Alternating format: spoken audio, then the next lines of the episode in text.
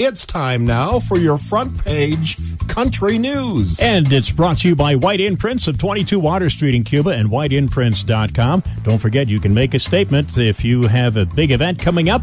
Uh, they can get your printing needs done really quick and professionally as well. And don't forget to check out the online store at whiteimprints.com and their line of items at the Cuba Pharmacy, White Imprints of Cuba.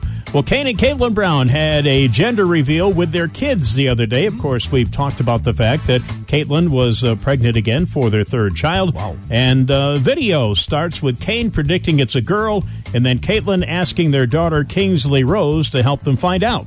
Uh, they had a cake on the table, and they were going to cut it, and in the inside, it was either going to be pink or blue. And the family, along with the youngest daughter, Kodi Jane, dug two glasses into the cake to reveal that they're going to have a boy. Okay. They had a blue cake.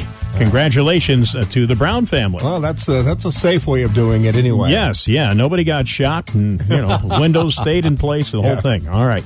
Uh, Taylor Swift. Uh, this is how big she is right now. Uh, she was responsible for 1.7 percent of the entire recorded music market Wow. in the U.S. last year. Yeah. And that's according to the uh, annual report.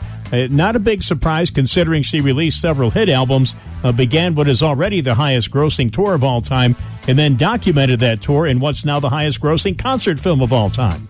Uh, the report estimates that one in 78 on demand audio streams in the U.S. last year was a Taylor Swift song.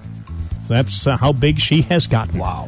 All right, if you're a Lee Brice fan, he's not going to be that far away this year uh, from the Olean area. Uh, everybody knows, uh, if you're a Lee Brice fan, that uh, he is a spokesman for Yuengling Brewery Yeah. in Pottsville, uh, Pennsylvania. Uh-huh. And he's going to be in Pottsville in July uh, for the brewery Stars and Stripes Summer Celebration. Uh, he's going to have a, uh concert there.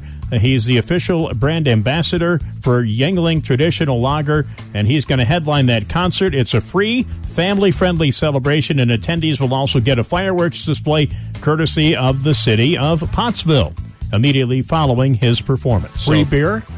Didn't say anything about free beer. Okay. You got free fireworks, though. All right, that's good. All right, and there is your uh, front page country news on the Big Pig. It's brought to you by White Imprints of Cuba.